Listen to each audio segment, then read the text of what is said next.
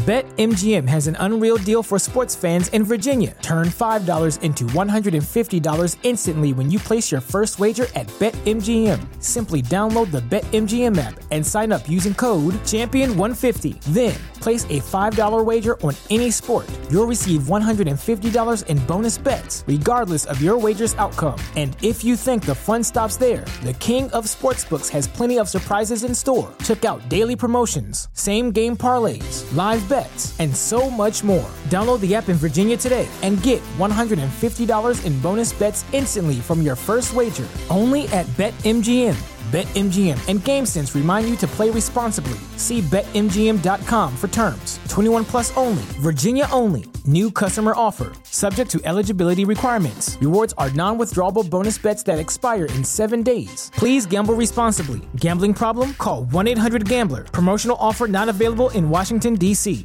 The legends are true. Overwhelming power! Sauce of destiny. Yes!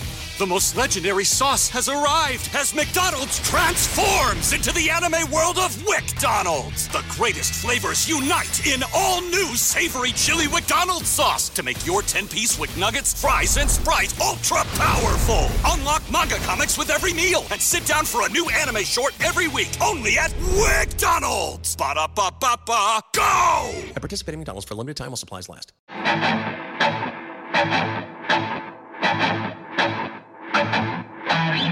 Hey, welcome into the Arrowhead Addict podcast. We are back from the bye week.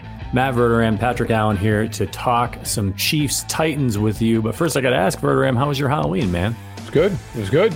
Maisie got enough candy to last a, a lifetime. I took a 10% parent tax. Uh, she was also nice enough. She was like, listen, you took me out Halloween trick or treating, and we were out for the full, a lot of time we are allowed to be in the uh, good old city of Rockford. So she gave me a two pack of Reese's, and then she also gave me a four pack of Reese's. So, Oh, that's the big one. So just know that um, when I'm dead and gone, which if I eat all this candy she gave me might be soon, um, she's going to get most of the will, and my infant daughter is getting uh, scraps because she's given me nothing. Yeah. Uh, so it's, it's just something. Yeah. So look, she's going to have to live up to it. I keep a little notebook uh, of what's been given to me, and the uh, will will uh, proceed accordingly. That's a tough break for her. You know, I wanted to ask you. I saw somebody tweeting. I can't remember who it was, but they they were basically saying like we've moved beyond the traditional Reese's cup. But and and their claim was that all the the alternate, all the holiday editions were better.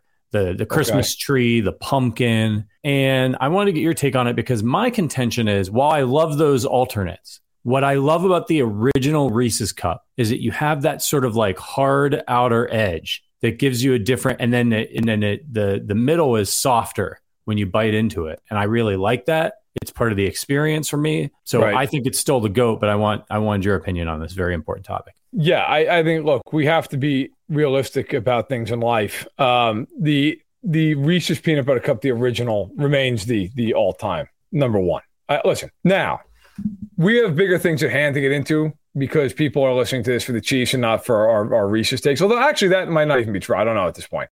Yeah. But there is there will be a time and place where we sit down and we rank out all the the Reese's holiday thing, like the trees, the egg, you know, all that stuff. We'll go we'll go through it and we'll we'll break it down. Maybe we'll even get somebody from Reese's to come on. I mean, what the hell? They they sponsored the Senior Bowl, Yeah. so we got we have some kind of an in there. Uh, but yes, I'm excited about the Reese's. Uh, but the best part of Halloween is the candy. I said this on Sack in the Box on Tuesday to, to Sterling. It's the candy you never see throughout the year. Yep. Right? Like you're like, hey, look at that, a hundred grand bar. You know, like, this is amazing. Where the hell is this all year long? It's like these companies going to hiding. Yeah. Um, so I'm I'm a big I'm a big fan of the the whole Halloween genre. Yeah, did you see? Uh, did you see Mahomes? You know, they, they they posted the picture of the, the Mahomes family out trick or treating.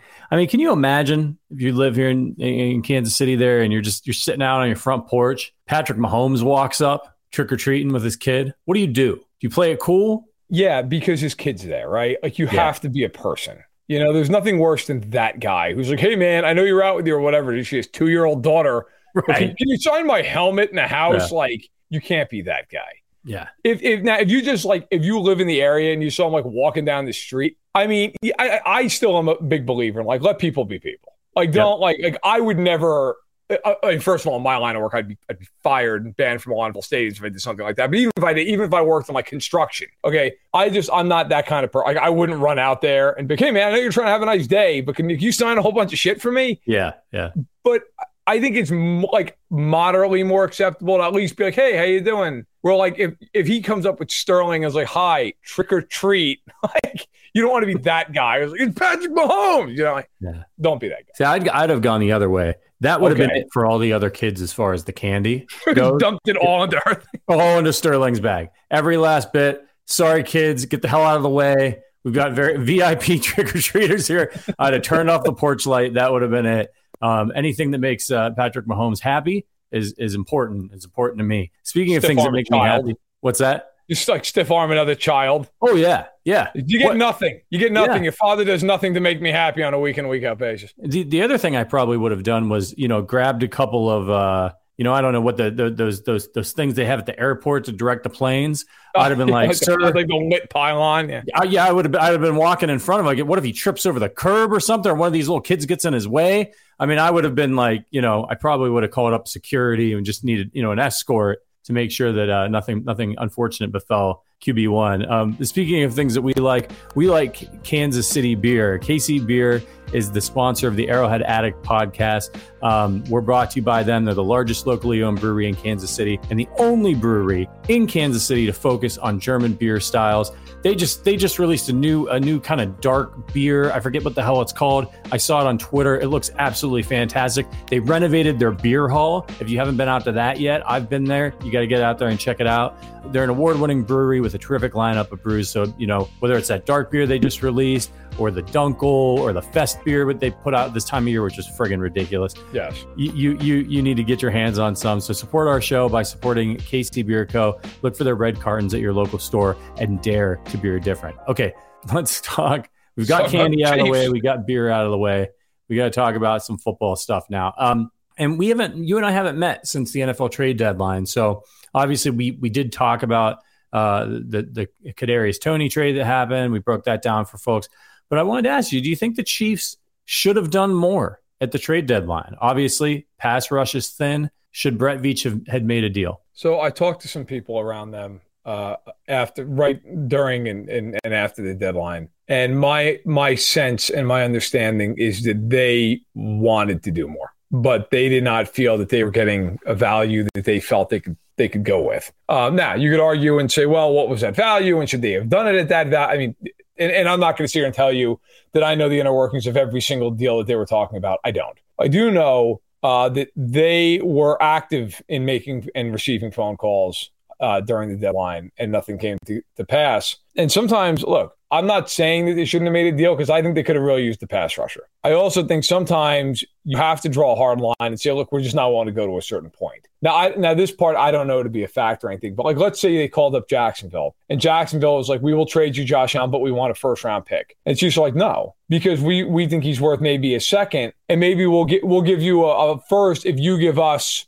a third back or something, and then it equals out. And they're like, well, no, we're not going to do it. We want a first or nothing. Like because there's also the other part that I think you saw today that was really interesting. So the Broncos trade away Bradley Chubb to get a first round pick back. They had, if I had to bet on one trade that was going to happen on Tuesday, it was going to be Bradley Chubb because the Broncos had no first or second round pick. They desperately need one, so on and so forth. Miami then gives up a first for Chubb, which you could argue whether that's good value or not, but they give up a first. But then today they extended him for five years and $110 million. Like that's the other part of it. If the, if if the Chiefs went and traded Brian for for Brian Burns or for Josh Allen, who are who are good players, but they're not TJ Watt. Well, they got all the leverage in the world now. Like you're going to have to pay them a ton of money, right? Like you're going to have like, you, you don't have a choice. Like once the Dolphins acquired Bradley Chubb, he was getting a fortune. You have first round pick for him. So it's not just the cost in draft capital; it's then the cost in cap space. So while I think the Chiefs, I would I would have liked to see the Chiefs do something like Robert Quinn because that's a shorter term deal. You're not giving up as much. Instead, if you're getting one of these other guys, it was a lot, you're going to have to pay a fortune for him. By the way, thank you to Evan Gabrielson, who gave us a $50 super chat. That is amazing. Uh, thank you so much, uh, Evan, saying uh, great podcast like always. Do you guys think we see Toney at all this week or do they wait? Yeah, I think you're going to see him. I don't think you're going to see a ton of them, but I think you're going to see a certain package for him. Maybe a handoff. Sounds like maybe you could return punts. Uh, right. Word came out today that there's not going to be uh, as much Skyy Moore returning punts, which I think we're all happy with. You know, I said the very first time he that first bad game he had where he muffed it and it You know, had, had almost muffed another one. Right. I was like, he should Indeed. never return another punt for them. And people were, oh, you got to give him time. You got to give him. Yeah, nobody's singing that tune now. I just want to point out to all those people who are giving me grief. Yeah, I think, I think, look, you get a guy like Toney who's really dynamic. You, you can put in, you know, some of those Mecole Hardman packages that they have, right? You know, jet sweeps, have him return punts, just kind of get him out there. If he's going to be active, use him, see if you can make something happen, you know, and it just gives the defense another thing to think about. They could put him in there and have him run some motions and not hand the ball to him and, and do something else with it. So I think we might see some of that. BetMGM has an unreal deal for sports fans in Virginia. Turn $5 into $150 instantly when you place your first wager at BetMGM. Simply download the BetMGM app and sign up using code Champion150. Then place a $5 wager on any sport. You'll receive $150 in bonus bets, regardless of your wager's outcome. And if you think the fun stops there, the King of Sportsbooks has plenty of surprises in store. Check out daily promotions, same game parlays, live bets, and so much more. Download the app in Virginia today and get $150 in bonus bets instantly from your first wager. Only at BetMGM. BetMGM and GameSense remind you to play responsibly. See BetMGM.com for terms. 21 plus only, Virginia only. New customer offer, subject to eligibility requirements. Rewards are non withdrawable bonus bets that expire in seven days. Please gamble responsibly. Gambling problem? Call 1 800 Gambler. Promotional offer not available in Washington, D.C. I wouldn't hate them taking like one big deep shot to him in the game. Like if they just got the right look and they're like, you know what, make teams think about it. Like if he's on the field, you got to prepare for it. Even if you don't hit it, like even, even if you don't hit it and you just say, look, we're just going to make you think about it. I, I think you'll see him some. I don't think you're going to see a ton. I, I don't. I don't think you would have seen uh, some crazy. Uh, I don't think you're going to see him like 50 percent of the snaps. And I, by the way, I'm seeing a few people. Dan's asking, can we still pick up Burns after the trade deadline? No, uh, that, that ship. They're not, they're not cutting him, so that ship has sailed. And Yep. Stacey's saying, good point about trading picks and extending the player, but Burns and Allen, you would have had a two year runway to get an extension done. I hear that. The problem is they're extension eligible, and if you're one of those guys, you you have all the leverage in the world to just say like, look, you're paying me, you're paying me now, right? I mean, you don't have to, but now you've now you've given up a first and then some potentially, and then like on top of that, now you got to sit there and you've you've got to you got to try to you know pay them and keep them happy, and if they're not happy, how big of a distraction is it? By the way, we should quickly mention, as Bill just mentioned, uh, the Rashad Fenton trade. So Fenton goes to Atlanta for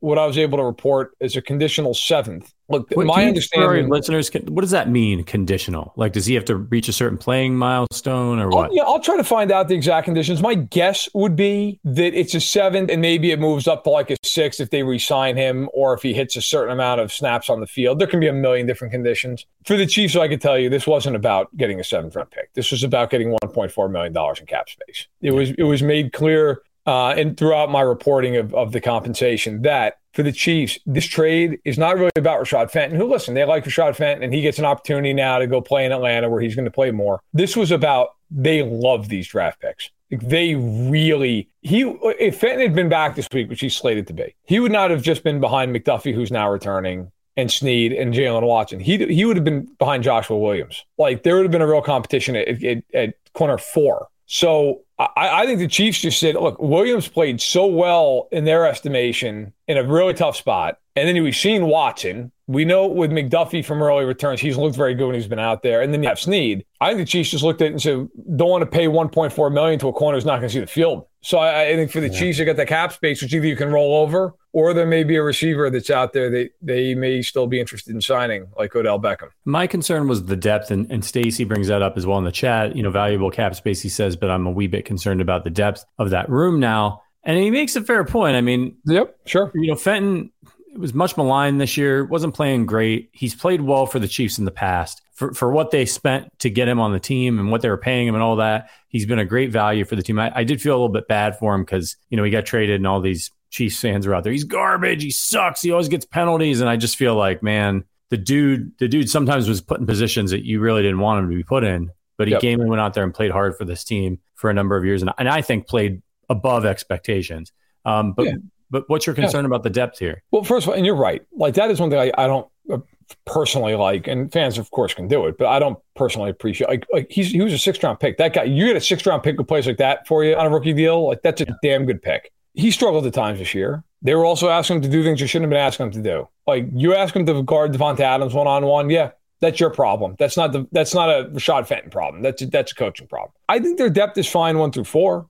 Now, if somebody gets hurt, you know, yeah, it, it's going to be challenging. But I get it. I mean, I, am not like overly concerned because if you're four deep somewhere, like you should be okay. But you know, and they could always go out and sign a veteran corner if they have to. Like I, I don't love it past four. Like if Dicaprio Bootle's on the field, I'm concerned. But yeah. that would also take a couple of injuries happening. But I look, I think you know you also saw today like why they didn't make some of these air trades. Like Brandin Cooks it comes out, which it had been rumored in, in circles, and I wasn't going to report something I couldn't nail down. But like the, the, the, Texans wanted, there were there were rumors in around the league that they wanted two day two picks. Now Schefter's putting out there it was a second and a four, which okay, not too far off. But he's also due 18 million next year. Like you got to be not Houston. Like does Houston live in everybody else's reality? Like are they in their own world? Like nobody Nobody's giving you a second and a fourth round pick and paying him $18 million next year. Like there's just there's no way in hell that's happening. You you are going to get a late round pick for him to offload that salary. That that's how that was going to go. Now, if you're not willing to do that, that's fine. But like the idea that some team was going to give you a two and a four and pay Brandin Cooks next year was just nuts.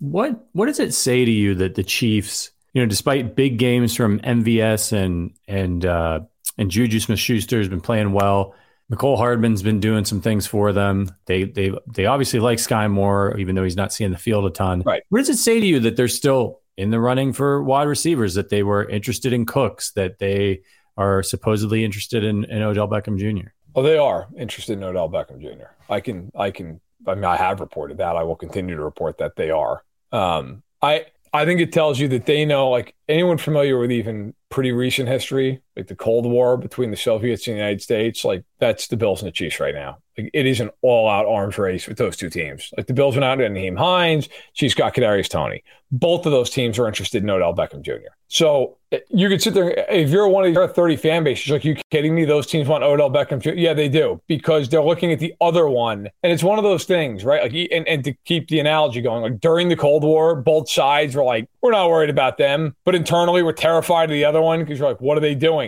What's yeah. going on? we need to have surveillance of that. So like it's just like it's the football version of that where you could sit there and all day long, whether you're a Bills fan or a Chiefs fan, be like, yeah, we're super confident, but, but no, you know, no, you're not. Not if you see them in the AFC title game. You're not. You you may love the, your team and believe in your team, but but you know that's the one other team that like that's a problem. And I think with Beckham, I think the Chiefs are happy with MVS. I think they're thrilled with Juju. But I also think it's like one of those things where you can't have enough of a good thing right now if you can go three wide, four wide, put them all out there, like what you know, I think all that stuff factors in because look, the Chiefs don't need Odell Beckham to win the division, right? The Chiefs don't need Odell, Beckham, I wouldn't think, to win a wild card game. You go to Buffalo in January, that might be the difference. Maybe it's not, but it could be. And if and, and just the fact that it could be, I think is worth the idea of like, you know, kicking every tire you can and having the cap space should it become available and want to be there. Especially in the red zone. He's a great red zone threat. Right.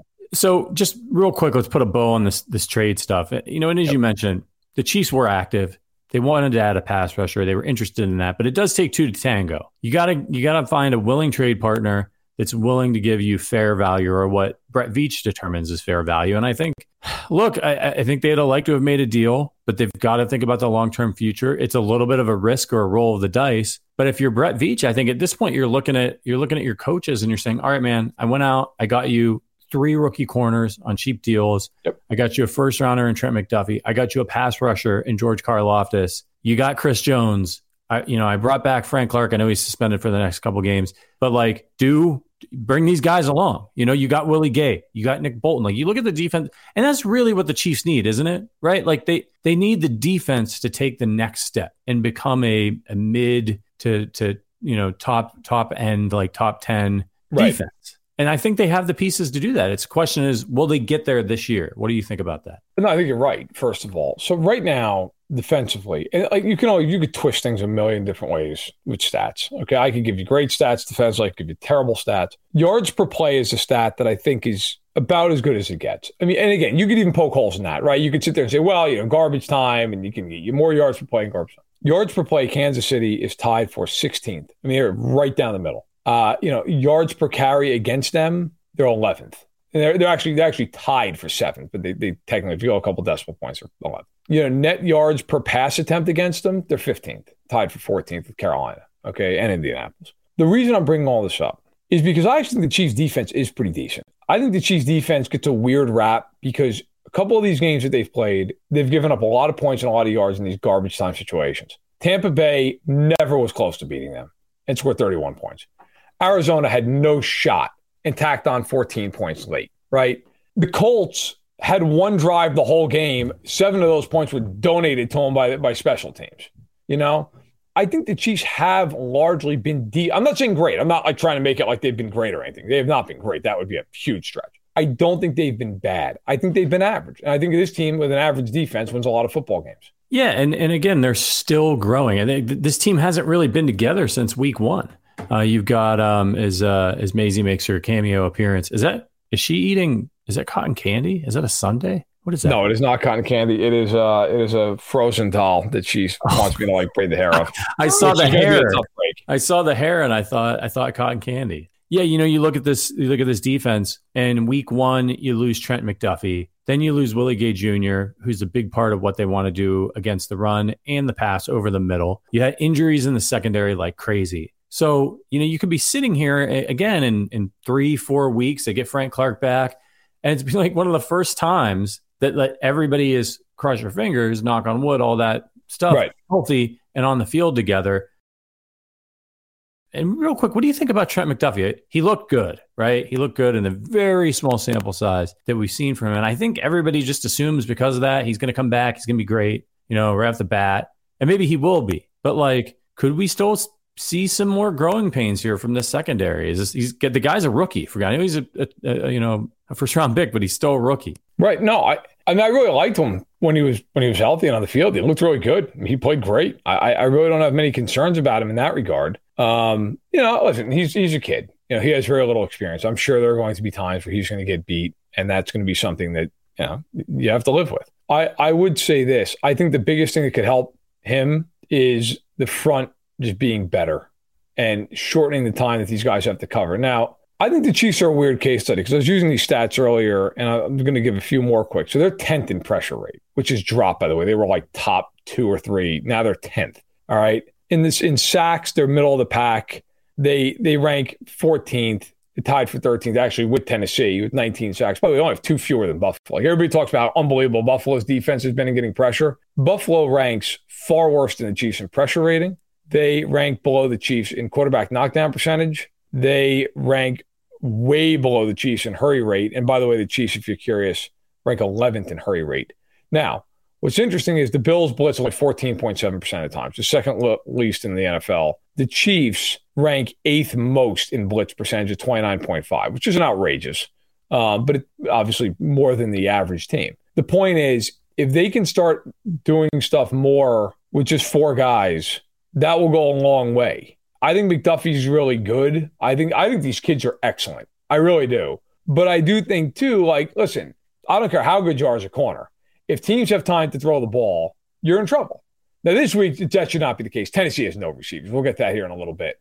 But I think ultimately for Kansas City, the best way to help these kids is to get more of a pass rush. And if they can do that, I think they'll be fine. Looking at you, George Karlaftis. It's time to start getting home. So speaking of the, the trade deadline, I, before we get into this Chiefs Titans preview, I wanted to ask you about the rest of the AFC contenders. Yep. Um, did any of them get significantly better? Obviously, I'm thinking about the Dolphins and, and the and the Bills right off the top here. I don't. To me, Nyheim Hines is the same thing as Kadarius Toney. Like it's fine. I'm not. Like to me, it doesn't change my opinion of the teams. I. It's fine. It's another little piece. Could it swing a game? Maybe. I don't think it will. Toney's obviously more of a long term play, and so that's fine. The the Dolphins are the team that made the big move. Um, and I do think since we've done our last Thursday show, lots changed in the AFC. So the let's just start with the Dolphins and go from there real quick. Yeah. So the Dolphins get Chubb. I think right now, and I and I feel like I switch my opinion on this every week, but I just try to be accurate. Like right now, I think the Dolphins are the third best team in the conference. You know, when when Tua's been there and he's been healthy and he's played the whole game, they haven't lost yet. Tyreek Hill's on pace for over 2,000 receiving yards. Uh, you know, Tua's having a really good year. Now, defensively, they've been awful, which is why they went out and they got Chubb.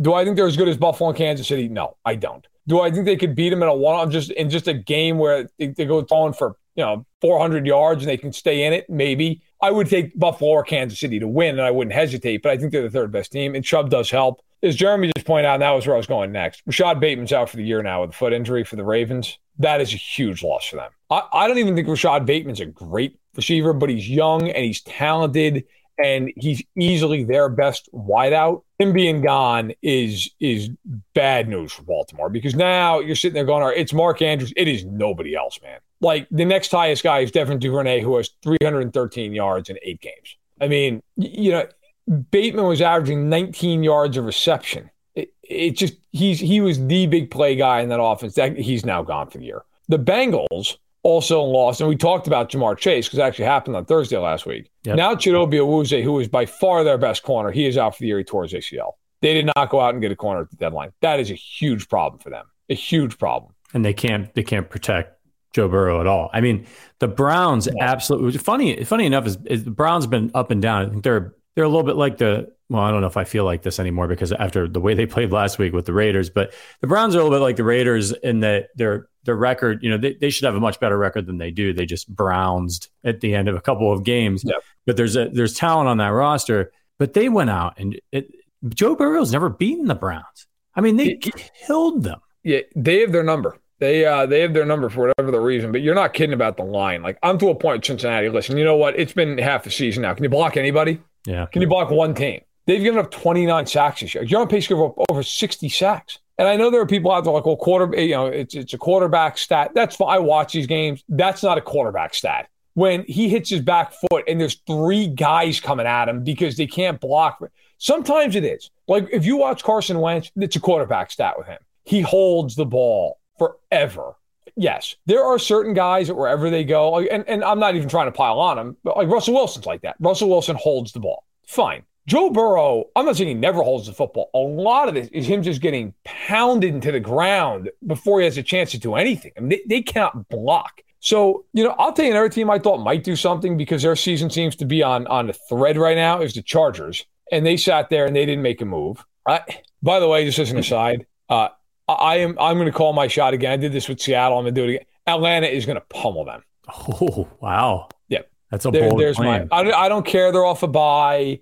I, by the way, I, I'm not like I feel bad for him, but Keenan Allen is still out with his hamstring injury. He came back last last game, not last week, the week prior for their bye week against Seattle. Played half the game, didn't play in the second half. Now he's hurt again. He's got a hamstring injury again. Mike Williams is out with the ankle injury.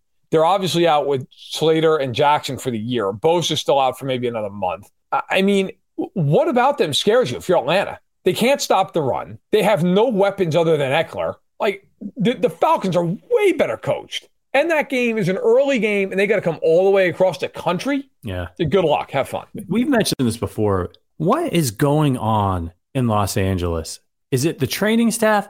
It's a MASH unit every single every year. year. Every year. I mean, it, Mike Williams is hurt. Keenan Allen's hamstring. It's the soft tissue. And like, it just seems like, did somebody put a curse on that franchise? It's it is unbelievable because like every team has injuries, but they have injuries like the best guys on the team every right. single year. You know, I, I just I don't know, man. I don't know. And by the way, I see somebody saying, you know, you must not be thinking about Isaiah Likely. The Ravens are going to be fine. No, I'm thinking of Isaiah Likely. Isaiah Likely has 181 yards and a touchdown this season. What are we doing? He's basically Clyde Edwards-Helaire in the passing game. I don't care. I, I just look, man. I, I really do. Like, I think the Chargers. It's just all these injuries. And by the way, like their rubber is going to meet the road here over the next five weeks because they have four of them on the road. The only home game they have is the Chiefs. That's going to feel like a road game. You've got the road games are against the Raiders, the Cardinals, the Niners off a bye next week, and the Falcons. Like I could easily make a case they go one and four in those games. I just I think it's going to be very hard for them. I really do. And funny enough, the Chiefs are the three seed right now, behind the two seed, the Tennessee Titans. So that's uh, maybe not going to last too much longer. Let's let's let's get into our game preview. Before we yep. do that, I just want to let you know if you like this podcast, do us a favor. Make sure you like this video. It helps more people find our content. It's super helpful. Get more Chiefs fans in here. And if you like this podcast and you want to kind of hang out with us, get to know us, become our friends, and and become a part of the Chiefs community that we're building, check out the info in the description and consider becoming a member. We've got a private members only Discord. We've got a fantasy football league. We have a lot of fun in there talking football. I'll be in there tonight, Thursday night football, chopping it up with everybody. It's a great time. Uh, so we hope to, to get to know you guys and uh, consider there's three levels. There's a video program explains it all. Check it out. All right, let's let's get into Chiefs Titans. So I mean, the Titans are five and two. I'll give you the primer. The Chiefs are minus 12 and a half in this game, favorites. 12 and a half. This is the NFL. It's not a college line. 12 and a half. Over unders 45 and a half. Here's your primer. The Titans lost their first two games of the season. They lost to the Giants, who were surprisingly like winning, but probably not really that good either. Uh, 21 to 20. They got steamrolled by the Bills, 47 to, to 7. And they haven't lost since. They've won five straight over the Raiders, Colts, Commanders, Colts, and Texans. I'm going to read that list again because I think that will answer your questions about how the Titans are 5 and 2. Yes. Wins over the Raiders, Colts, Commanders, Colts, and Texans. Those teams are all terrible.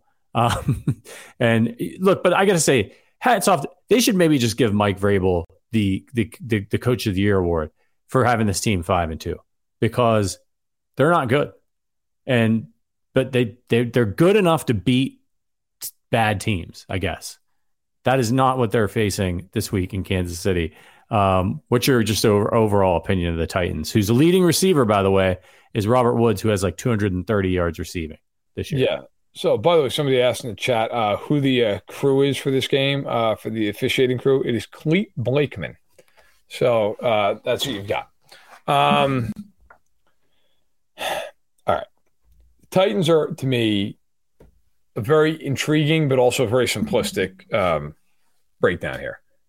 So, Tennessee, five and two, as you, you laid out perfectly who they've beaten, who they've played, all that stuff. The, the Titans are unbelievably limited on offense, like regardless who the quarterback is. So Tannehill this year, when he plays, is averaging like 180 some odd passing yards a game. And as you pointed out, Robert Woods is the leading receiver on that team, and Mecole Hardman is having a better year than Robert Woods is. Okay. Chief fans in this podcast were like, hey, we should trade Mecole Hardman. He would be the Titans' best receiver.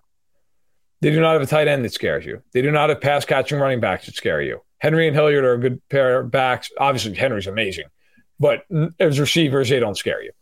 Um, Henry is obviously the engine of this offense. It is a bad pass blocking line.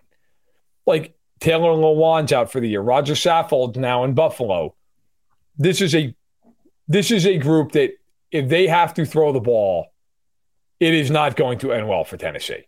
Okay. They have to be able to run the ball and to run the ball at will. They're not beating the Chiefs if Henry and that. Like I would say that to win the game, the Titans probably have to rush as a team for more than 200 yards in this game. I, I do not think they're winning. Even even if Henry goes for a buck ten, it's not enough. Like they're they're going to have to run the hell out of the ball. You know, this isn't last year when they had AJ Brown. You know, and they had Julio Jones for what you know. I know he was he was a shell of himself. You still respect him. Like they don't they don't have any of those guys. Those guys are gone. Like those, right. it just it is at this point Henry, Henry, Henry. And defensively, earlier today I did a show with Ben Heisler and we broke down some of his game. He brought up a great stat. They have given up the 10th most yards this year to receivers, which I went back and looked at the receivers they've played this year. Okay. It's staggering that that's even possible. But here's the full list of receivers who have 70 or more yards against the Titans this year in a single game. Sterling Shepard, Stefon Diggs, no, no problem there, went over 100. Mack Hollins for the Raiders went over 150 yards. Mo Alie-Cox, who's a tight end. Alec Pierce, rookie receiver. Dyami Brown, huge game for Washington. Terry McLaurin, Parris Campbell, and Brandin Cooks. And the people who threw those passes to those guys Daniel Jones, Josh Allen, again, no shame there. Derek Carr, Matt Ryan, Matt Ryan, Carson Wentz, Carson Wentz, Matt Ryan, Davis Mills.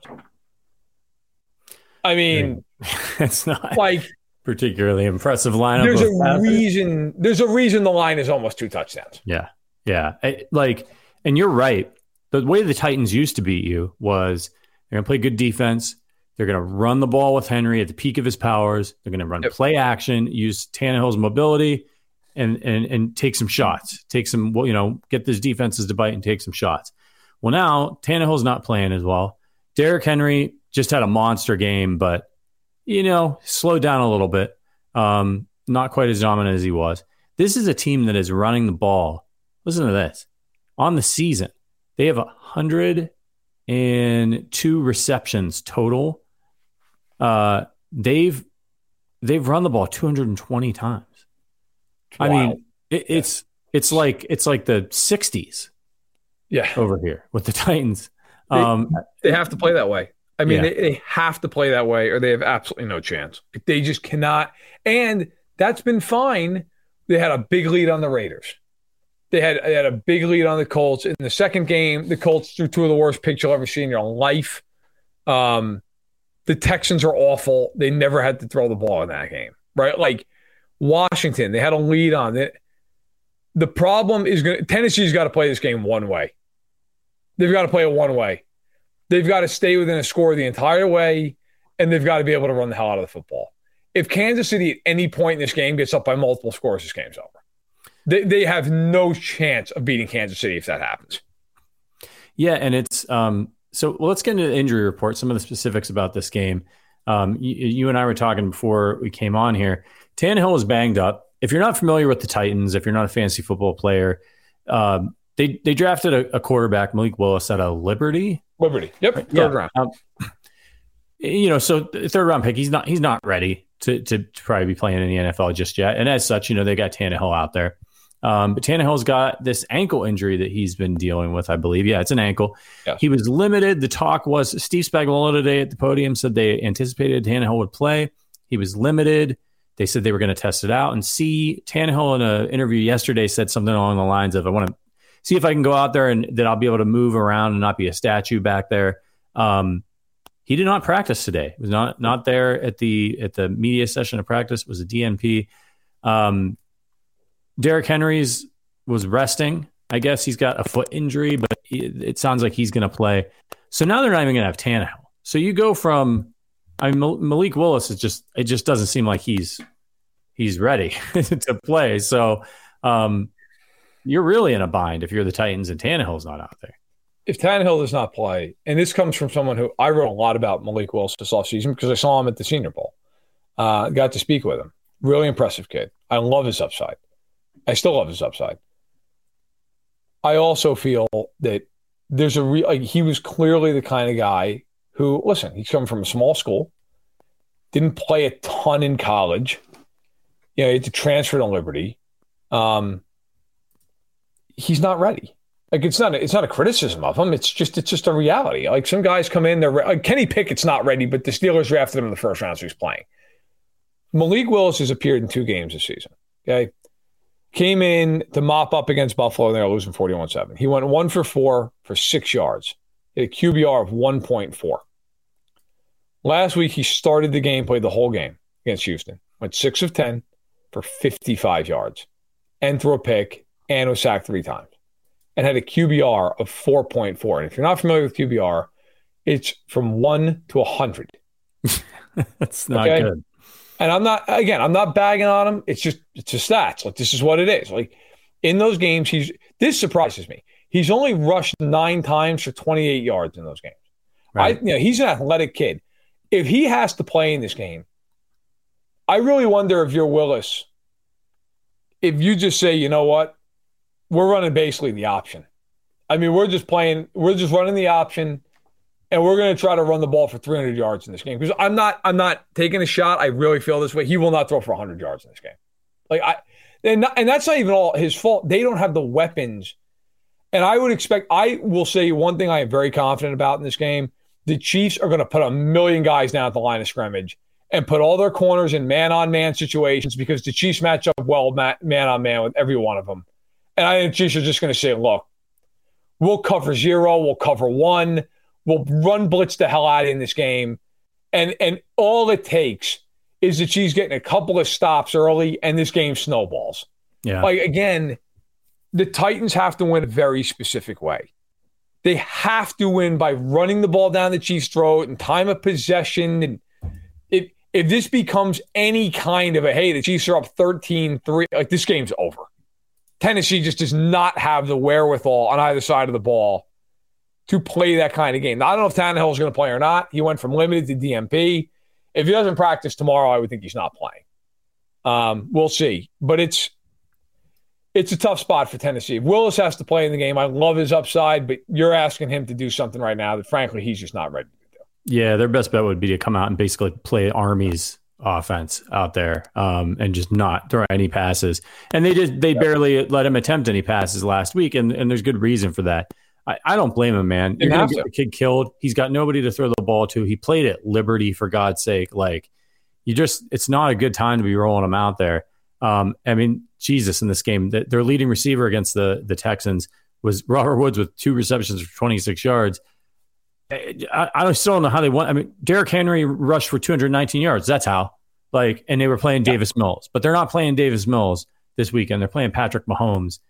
Is this a game? And, and just for your updates on the Chiefs injuries, um, Jody Fortson's got like a hamstring, I think, injury, quad. Uh, a quad. Um, he's uh, he's not, not practicing. Um, but Willie Gay was out there, correct? Full practice. Full practice for Willie Gay Jr. Everybody so, else is full. Everybody yeah, else is full. And obviously, Chief, Frank Clark is suspended. Chiefs are Chiefs are healthy. They've got Trent McDuffie on the injury report with the hamstring injury, but he's been a full participant in practice both days this week. He's going to be out there bearing any setbacks. So the Chiefs are healthy. They're coming off the bye. We all know the legend of Andy Reid off the bye week. It's not just too that I think he's game planning for for the Titans, but he's he's taken on what he learned you know, early on here in the season with this team with a lot of new pieces and making tweaks and adjustments. I think it could get ugly this this Sunday night. Um, it's uh, not the typical Sunday night football matchup that you're that you're hoping to see. If the Chiefs come out, as, as you said, if they're not if they're not laying an egg, if they're not flat, if they're not turning the ball over and doing silly stuff, Spagnuolo may just play, regardless of whether Tannehill plays or it's Willis. He just might be in engage eight the whole time. Who are you scared I, of? No, I, I think you have to be. If they're not, I'm going to be screaming at the television the entire game. Like if, if they come out and play this BS zone defense where they, I, I mean, that would be insanity. Like you need, and, and I see Mighty saying we should blow them out, but we never do that. That's not necessarily true, man. They blew the Cardinals out. They blew Tampa out. That game was never close. That's a blowout. They destroyed Tampa in that game. They blew the Niners out. I mean, it took the second half. They blew them out. All those teams are better than Tennessee. I mean, maybe you want to sit there and argue about Arizona, fine. I, the, the Chiefs do blow teams. Now, I won't say they blew the Raiders out because they certainly didn't. They could have lost that game. They also were down 17 nothing and they beat the doors off them the rest of the game. Now, it matters you're down 17 nothing. My point is three of their three of their what nine how many games they played? Seven games. Three of their seven games in the blowouts where they've won. I mean, they've hammered three teams. So you know, listen, I, I hear you. Like, it always seems like it can be frustrating. I would also say that not only in this game, but going forward, their schedule's a lot easier than it's been. Like, these are games now you're healthy, you're off a bye. If this game's a struggle for the Chiefs, it's a problem. Like, th- this game should not be a struggle, not only because I think the Titans lost, they're, they're limited in how they can play, it just is a perfect matchup for Kansas City. I always think the teams that should scare the Chiefs are the teams that have enough firepower to go toe for toe. I, don't even worry so much about teams. And it's like this team has a great defense. I mean, the Niners and Bucks both have great defenses, and I think the Chiefs just scored more points on both those teams. I don't care about that. When you play a team that can throw the ball with the Chiefs, that's to me the thing that scares you. It's why the Chargers are always a weird matchup for them. It's why the Bengals are a weird matchup for them. It's why Buffalo, I mean, Buffalo's a hard match for anybody, but by, why Buffalo's so good. Tennessee is just a polar opposite like they just there's no ability to throw the ball in this game. And I've seen people say, well, what about, you know, the way the Raiders ran the ball against them, the Niners? That's all fine, but you have to respect all these all these weapons that those teams have. Right. So you can't just run blitz the crap out of those teams because they'll beat you over the top. That is not the case in this game. Like if you're the Chiefs, you're just like, look, beat me beat me throwing it. Like I, I, don't care. I mean, even if Tannehill plays and he has a big game by his standards, what's he going for? Two and a two and a quarter? Yeah. Like you're not worried about that. So and, and, Henry, by the way, he's been much better as the years gone on because the first three games he didn't have 100 yards in any of them. The last four games he's had 114, 102, 128, and 219. But I will say this. And so in in two of the games last week, he ran for 6.8 yards of carry, which is ridiculous. It was the best game he had all year long. And against the Colts, the first the uh, the the first time they played each other, they ran for five point two. The other two games, he ran for three point six and four point three. If you're the Chiefs, you take either one of those. Like, yeah, if he hits 100 yards, but he's averaging four yards a clip, that's great. You're the Chiefs. You're like, please, by all means, like, run yeah. 30 times for a buck 20. Yeah. You know, you don't care. That's half their offensive plays. Right. So I think the Chiefs are fine with that. You just can't let them have the game like yeah last week where he just goes berserk, and then they don't have to throw the ball. That's when it becomes a problem. If you're the Chiefs, how do you want to attack this Titans offense and do you or defense? And do you think we'll see any new wrinkles from the Chiefs coming out of the bye on offense? Um, I mean, I think you'll see them. They one thing the Chiefs are very good about every year, uh, coming out of the bye, and yes, Mighty Dan is back. Um, they they really do a very good job of self scouting. A lot of stuff that is not working pre-buy, you will see them just completely scrap it and they won't use it, and they get back to doing what they or they, I shouldn't say get back to doing, but they focus more in on what they do well. You know, what are what are our best personnel groups? What are our best you know formations? And, and what are our best scheme you know like hey we're really good at running mesh concepts. We're really good on our sail concepts. Ah, we're not so good on our flood concepts. They will they will I don't want to say simplify it, but they'll kind of hone in on certain things and then they build off of what that what's working. Like they'll build off those concepts and they'll give they'll give okay, hey, look, we we when we play this look, this is the play we've run. Well, now we're going to give them the same look, but we're going to add another option onto it. Um, I think that's what you'll see. I think for the Chiefs, you just are you're finding the last couple weeks, you're finding now, even in the Bills game, MVS and Juju and like what's working and how it's coming together. So yeah, I think the Chiefs are kind of finding that sweet spot offensively. Um, you know, they're gonna they're gonna put Toney into the fold now as well, so that'll be another wrinkle. Um, I'm curious to see now that Orlando Brown got a couple weeks to rest and he's not on the injury report right now. Correct me if I'm wrong. He's not correct. Okay. No. Um, how does he look? Because he's been dealing with that knee all year. Like, how does that look? So I think you'll see a few wrinkles, but I just think you'll see more, like they'll build more off of what they already do well. All right, we are going to give you our final score predictions, and we'll want to hear yours in the chat. But first, we got to get to some listener reviews. Uh, as you know, this is a podcast uh, that also streams on YouTube. So make sure you're subscribed on YouTube. If YouTube's not your thing and you don't want to look at our ugly mugs, you can listen to just the audio version, which is slightly better than uh, Nails on a Chalkboard. And you can do that at wherever you get your podcasts. Head on over to Apple Podcasts. So if you want to participate in the show, you want to have a question, you want you want to hear what we think about Reese Cups or uh, Count Chocula or right. uh, the Kansas City Chiefs. You can leave us a, re- a written review over at Apple Podcasts. Leave us five stars. Leave us a written review. We'll answer it on uh, answer your questions right here on the podcast. We're going to do it right now with our guy member, USAF Chiefs fan, um, Cereal and Chiefs says, "Come for the Chiefs, come for the cereal reviews, stay for the Chiefs talk. Win or lose, the addicts deliver." Either whether it's a well-timed halftime rant or an ended game victory party, the Discord channels and Best's midweek newsletter. Our co-host Adam Best newsletter came out today. It's fantastic, by the way. Good stuff in there this week. You won't be disappointed in the amount of content they give you on the Chiefs. Question: do you think Veach goes offensive tackle or defensive end in the uh, in this year's draft? I agree they'll they'll tag OBJ again, uh, meaning Orlando Brown Jr. But could they possibly do another Eric Fisher scenario where they start him at right tackle for a year? Right. I know we're a while away from the draft, but his overall performance thus far hasn't seemed contract worthy.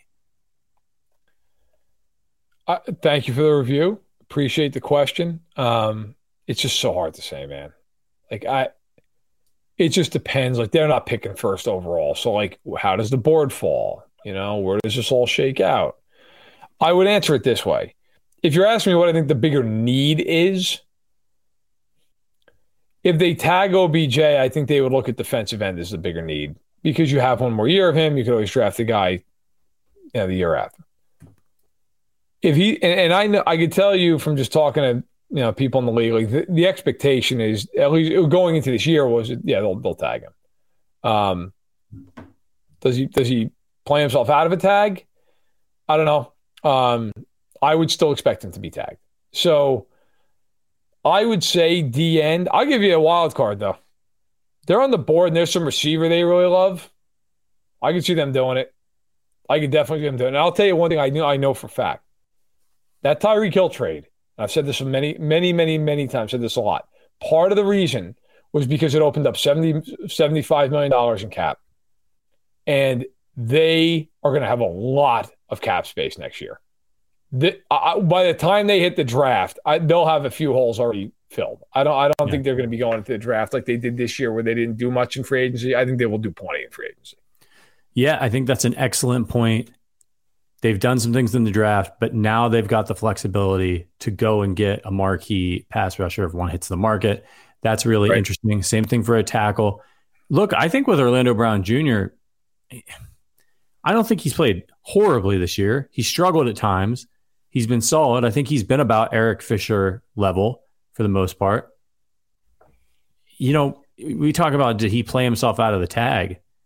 I mean, he may very well just come back. I don't want to say with his tail between his legs because that, that sounds negative, but like he and his representatives might get together after the season and be like, what are they offering? Like if Brett Veach is smart, and I think he is, I know he is, he's going to have an offer, a good offer ready for Orlando Brown Jr. And it's maybe not going to be the same offer that he was getting last year if his play continues to be sort of mediocre yeah. this season. And if you're Orlando Brown Jr., you might just want to go ahead and take that. I'll tell you right now, I bet he wish he just took that deal. I mean, back at the deadline. Let's be honest. Yeah. yeah. I'm not in the business of crushing players, and I'm not trying. But I mean, let's just be realistic. I mean, right now, I think if that deal's on the table, he'd sign it.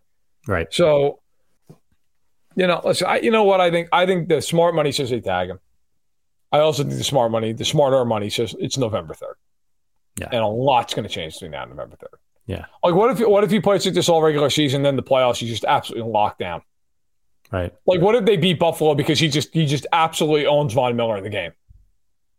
I mean, yeah. and for people that would never ha- look, it happens. Like stuff like that happens. Yeah. You know, so um Von Miller's no spring chicken, by the way. You know, like uh, he he's still playing excellent, but like, how's he going to be playing come uh come January? After a full NFL season, after it yeah, starts getting cold on those old bones, I mean that's something to consider uh, with him. He actually popped up on the injury report today with an ankle injury. So yeah, but uh, yeah, no. I, but to answer the question, it's just so hard to say, man.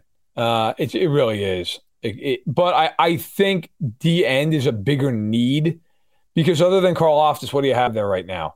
I mean Ingram right. or excuse me, Ingram. Dunlap is you know free agent after this year. Clark they're cutting after this year. So what do you have? Like they, are gonna need they need a DN. Or if you tag Brown, oh you know you're still okay there. All right, we got one more review to get uh, from uh, Mosh uh, AE. Go Chiefs! As a New Yorker Chiefs fan, I love this podcast. They are the best, especially Verderame with two exclamation points. Wow! Thank uh, you. Must, yeah, must some family member. Yeah, it probably is from New York. So, um, all right, let's get to our final score predictions. We've been getting a lot of predictions from you in the chat, so I want to read some of those first. Our guy Jeremy Cochran says 37 13 Chiefs. Um, uh, Bumpa underscore BB says Chiefs 26 15. Uh, you should laugh 24 17 Chiefs. Jerome says, God, I lost it 28 17 Chiefs. Uh, Wessie uh, Balski says, Did I say that right? Is it Weiss? Weiss? Weesey? Weiss? Let me know. Uh, Balski says 24 21 Titans. Oh, how about that? That I didn't I didn't recognize that name, so that must be a Titans fan or a Raiders fan or something out there. Um, Tony Lejeune says 35-17 Chiefs. Uh, John says Chiefs 52 to 10. Wow. John Satterfield. Confidence is, is at an all time high. um, before we get to our, our guy, Stacy says uh, 31 20 Chiefs. Before we get to our predictions, uh, there is one thing that some people have been pointing out on Twitter is that the Chiefs always lose to the Titans in the regular season. They have had the Chiefs number, but do you throw that those stats out like just as more of a curiosity? Like these are totally different teams, totally different players, totally different situations. Sometimes there's a trend, but it's not like oh the Titans own the Chiefs. But do they? I, I mean, I don't really care about that, and I, I, don't care about it the other way either. Like when the Chiefs have some dominance over a team. Like, look, every team, every game's different. Every team's different. Um, and, and really, it's kind of been weird. Like, first of all, anything pre Mahomes, I don't care about. Like, don't waste my. I, I don't. I don't want to hear about what, what happened like in 2014. I who cares? Right. With Mahomes, they're one and two against Tennessee. They won the one game that mattered. They they hammered Tennessee in that game. In the other two games, that the first one was, if you remember, that was one where Mahomes came off the injury and he yeah. went nuts. He threw like 440 yards, and they totally yeah. outplayed them the entire game. And then the Chiefs just crapped their pants in the last five minutes of the game. Yep. I remember being absolutely furious. I was just despondent after that game. Like, how in the world could you lose to that team that way? And then they never lost another game. That literally was the last game they lost that season, and then won every one of them the rest of the way. Um, the last year, last year's weird in a few ways because Henry did nothing in that game. He ran for like 2.9 yards an attempt, but that was that game when the Chiefs just bottomed out. And it was just, they were brutal to start the year. They played horrible football. Like if you go back and look at that game, which I, don't want to put anybody through the, the torture chamber here, but if you go back and look, because I think that game is so fascinating. So they lost to them to fall to three and four last season. Okay, they fell they fell at three and four before eventually finishing what was it, twelve and five. That game you want to take a guess? I'll give you a guess at this, just just for uh, for fun here. Who do you think led the league? Er, er, no, the league. Who led the Chiefs that day in receiving yardage? Oh man, I don't know. Was it Hardman? No, Hardman was fifth. Wow. it just goes to show what this game was. Yeah. Byron Pringle. Byron Pringle. The Pringle Five game. Passes, 73 yards. Kelce had 65 yards. Hill had 49 yards. Mahomes led them in rushing with 35 yards. He also only played part of the game. He was tw- he had it. Here, here's what happened in this game. Okay, and if this happens again, they'll lose again. this is if, if this didn't happen, I'd be yeah right. Tannehill had a 91 and a half QBR in the game. Mahomes had a 9.9. it, was Wow. just, it was insane. Total meltdown game. Uh, Yeah, I mean, just a game where they bottomed out. Just completely. AJ Brown had eight catches for a buck thirty-three and a touchdown. Like nobody else had more than forty yards receiving for Tennessee. But if you remember that game, Brown went nuts. It was just you know Henne came in for the Chiefs and it was eleven to sixteen. Like it was, it was insane. It was the Chiefs had three turnovers. Here's the crazy thing: the yardage totals and the first downs are almost identical, but the Chiefs had nine penalties. The Titans went eight to twelve on third down. It was just the biggest crap show you've ever seen in your life. I, I do not anticipate that that is going to happen again. I, I, I'm sorry. I do not think like I don't look at that game and go, "There's the template." Like it was, Yeah. it was literally the worst game they've played since Mahomes has been there. And I, I give the Titans credit, but if you watched the Chiefs last year, that was more about the Chiefs at that point than it was anything anybody else was doing. And they were just a disaster on offense. Yeah, let's be real here. We're, given where the Titans are talent wise right now, this game should end like like the Buffalo game. They should get steamrolled by a much better team. So let's get into our predictions. What is your uh, prediction and final score for this one? Um, I respect Tennessee as much as we've been talking about how I think they're overmatched because I think they are overmatched. Vrabel's a really good head coach. And so they will do something in this game the Chiefs are not prepared for. They will they will find a way, I think, early on. I think you know what I think this game could be a lot like? This game could be a lot like the Pittsburgh playoff game last year.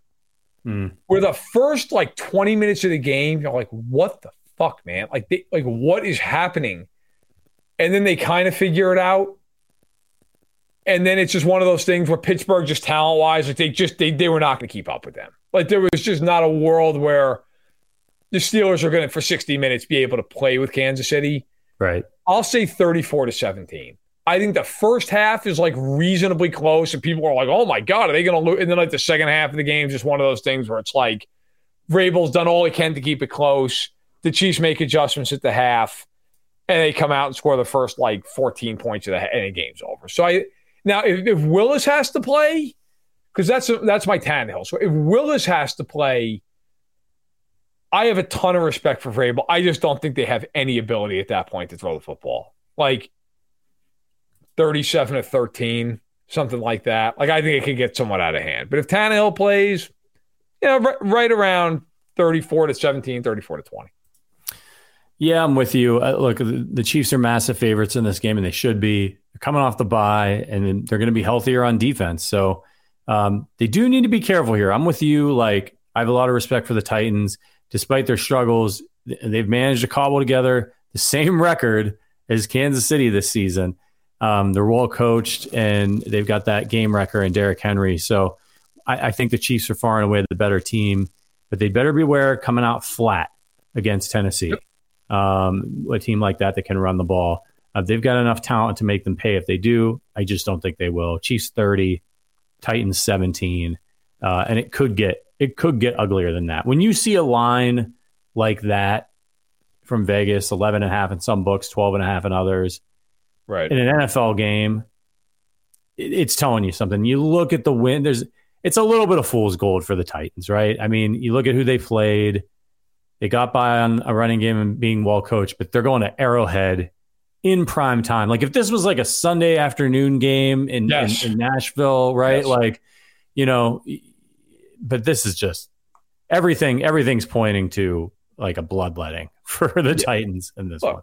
I, and, and your points with And by the way, Weiss, thanks for subscribing. I appreciate. It. Hopefully, I'm I'm pronouncing that right. I appreciate your uh, your thoughts and um, Dylan. Hey man, listen, I I appreciate being here. I saw your comment. I, I think that the Titans are going to win the division, but I I, I got to be honest. I didn't say they're a fine team. I think they're a pretty average team with a really good head coach, and I think he will keep them in the game for a little bit. At some point, they'll like look. I mean, or, or I'm paid to be honest. I've picked against the Chiefs this year. I'm being honest. Like, I think the Titans are going to be a team that make the playoffs. They can win a playoff game. This is not the spot to face ten, to, to face Kansas City. I'm sorry. It's off a bye. It's a night game. It's at Arrowhead Stadium. Like that, that is not the spot if you're the Titans. You're like, man, can't wait for that game. I mean, let's just be honest about it. Those two other regular season games we talked about, they're both in Tennessee and early windows. Like I said this a few weeks ago, and I'll stand by this. That game against Jacksonville next week concerns me because that is the that is the stereotypical game with the Chiefs. It's noon, it's whatever, and then all of a sudden it's like, hey, they're down 17-7 at halftime. And like I think they'll win, but I could see that game just making your blood pressure go through the roof because they're just right. totally sleepwalking through it. They're not focused. They know they have the Chargers the following week. If this game was a day game, and it was in Tennessee, Patrick, I'm with you. I think it would be a game where I'd go, you know, this is the kind of game like you. It's just it's a bad spot for Tennessee. Because I don't think you're going to overlook them. It's off a bye week. Like you've had right. two weeks to look at them. Like I don't. And the Chiefs off the bye typically are very very good. I just don't think this is a spot where Tennessee is going to get overlooked. And because it's in prime time at Arrowhead, I also think it's the kind of game where it's like the Chiefs are just going to be ready for the game. I mean, out of the three times they've played them, when is the one time it was a real big spot? The AFC Championship game. Yeah. And Kansas City went out and just dispatched them. I mean, they, they actually started slow, but then they rolled after that. This is not the AFC title game, but it's also not noon in Nashville in week nine. It's not. Yeah, this is this is one of those games where if you you know, ideal script for the Titans would be uh, you know, Titans win the toss and defer, they kick off the Chiefs fumble on the kickoff return. The Titans get the ball. They get a quick touchdown. Chiefs get the ball back. First series, some lineman tips a Mahomes pass. They get an interception. You know what I mean? Like it's it's it's got to be something like that. I think for them early to to get into a position where they can run the ball and try to play defense.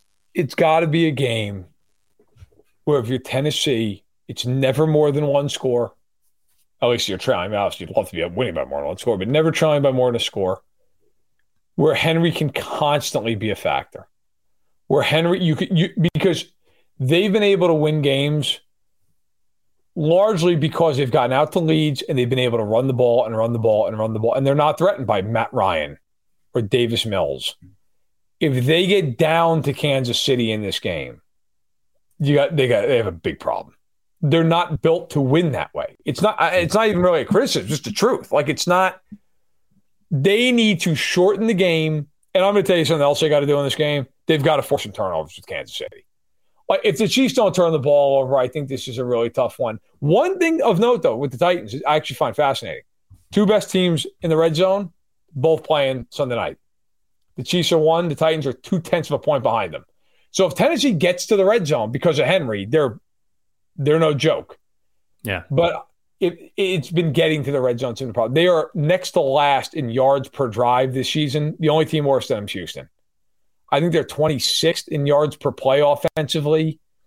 I mean, it's just it's an offense that really, really struggles to, to, to move the ball consistently. So to me, it's got it's got to be a very, very, very strict script for Tennessee to win this game. Anything gets off script for them, turnover, penalty that knocks them back and makes them punt, fall behind by 10 plus, I think it becomes a game where the Chiefs could just snowball it and all of a sudden you're like, oh, this game's over, you know, midway through the third quarter. Yeah. You should laugh in the chat says Patrick, the Chiefs love being down two scores early. Boy, do they. They sure do love to get down 14 to nothing, 10 to nothing, sometimes 17 to nothing. Hell, 24 to 3. You know, um, uh, yeah, I think the Chiefs are going to be okay in this one. So, look, everybody, we got to get out of here. We're going to be back on Sunday. Uh, we'll be here. We'll have a Chiefs pregame show, um, you know, around 30 minutes before the game. So, you want to check in. So, you got to hit that subscribe button. We'll see you for the pregame show. Then we do a halftime show. We catch you up on our thoughts on the first half. And then we'll have a post game show as well that'll go about an hour. It's always a lot of fun. We drink beer it's a good time. So if you want to get involved with our Chiefs community, again, check out the description, look for the links, consider becoming a member. Would love to see you in the Discord tonight. Uh, say hi if you decide to join. I'll be there watching Thursday night football uh, this evening. Going to get some Chipotle. Mags out for the night. Uh, me and the dogs are going to have a good time watching some NFL football. Um, all right, everybody. We will. Yeah, yeah, yeah. You know when when uh, that's what I do when she's gone. It's Chipotle, you know, it's Chipotle, dogs, oh, yeah. football. What else? One more. Yeah. One, by the way, but actually, before we go, I, I, I, didn't. You and I didn't get to talk about the uh, the Cavs Knicks game.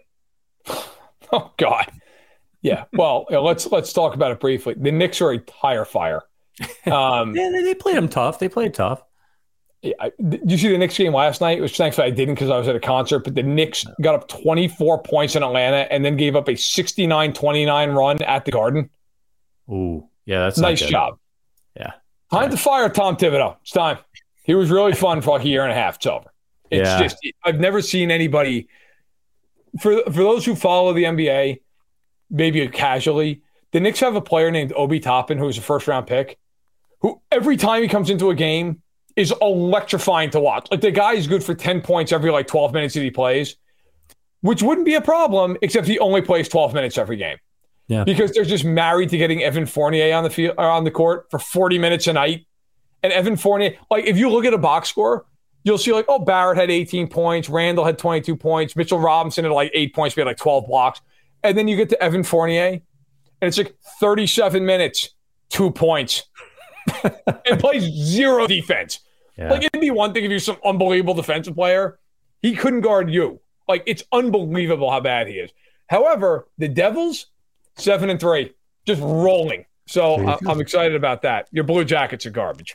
Yeah, the Blue Jackets are garbage. But you got look, you you got the Chiefs, you got the Devils, I got the Cavaliers, uh, the Guardians. Guardians are good again. Yep. We'll take it. So, uh, by the way, who you like in the World Series? My my head says the Astros are the much better team, but yeah. my heart says I, as an A's fan who also, my God, making a throw up. I, I I hate the Astros. Yeah. there's no way I'm picking them. So screw those guys. I, and by the way, if, no no fan base in the world is more indignant than the Houston Astros fan base that somehow like has turned the fact that they blatantly and admittedly cheated to win a World Series somehow have turned that into like this like us against the world mentality. Like, oh, you're gonna call us out for being cheaters? That's bullshit. I'm sorry. You were banging on a trash can all season. Like, yeah. it, it, because somehow like the buzzer thing is controversial that like now like they've been exonerated in their own minds for all this stuff. No, no, no, no. You blatantly cheated to win a World Series. This is fact. Yeah. And so like not only do I do I not like them because they're in the division, you got to not like them. Like it's this fan base's mentality that somehow like they're above all this and like they they're the ones who have been wronged in all this stuff. Yeah. Just kills me to no end. So yeah. I hate to do it rooting for Philadelphia. Yeah, yeah. I, I don't like rooting for Philly either, but I will against Houston. By the way, DJ in the chat. Oh, oh Cavs trash. Cavs are six and one, man. They just beat they just beat the Celtics twice in one week. Celtics were in the finals last year. I don't know what you want. What do you want them to do? Win the win the championship in uh, in October? You, you know who's trash? The Nets for a yeah. wide variety of reasons. Yeah, all kinds okay. of trash. I mean, just you've got Kyrie Irving, who take away for a second his off court stuff, like a great player, like a great on the court player. yeah. Kevin Durant, an all time player, Ben Simmons, who at one point was a good player, and you're just a train wreck. And then you get into Kyrie Irving away from the court, which is just a complete abomination.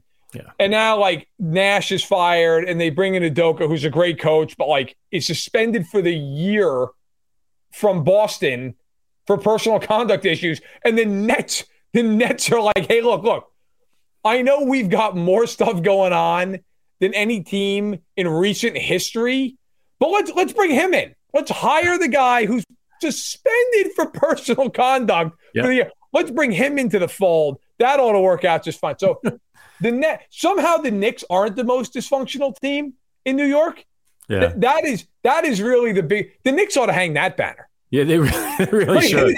Not yeah. the most dysfunctional team in New York. Yeah. The, I, it would, would, A be true, and B it would be the only thing they've actually been able to claim for like forty yeah. years. So, the Knicks, at least we're not the Nets, right? Like you, I'll tell you right now, as a Knicks fan, if they ha- if they hung that up, like if they did the whole thing, like how you'd like retire a number, yeah, like they put the, the spotlight on it, they played like they remember the Titans music and yeah. hung it, the, that place would explode in in in applause. Like it yeah. would it would be one of the great. You can't please us on the court. Give me that banner. Uh, you can even take it down at the end of the year. I don't care. But like yeah. just the, the night and do it when the Nets are playing them. Yeah, yeah, yeah. Like, oh, be an all time. Like so it'd be the funny. greatest troll job in NBA history. Yeah, I love it. I love it. All right, we are officially off the rails. We're going to get out of here, everybody. Thank you so much for joining us tonight. We'll see you on Sunday night for Chiefs versus Titans. But until then, as always, go Chiefs.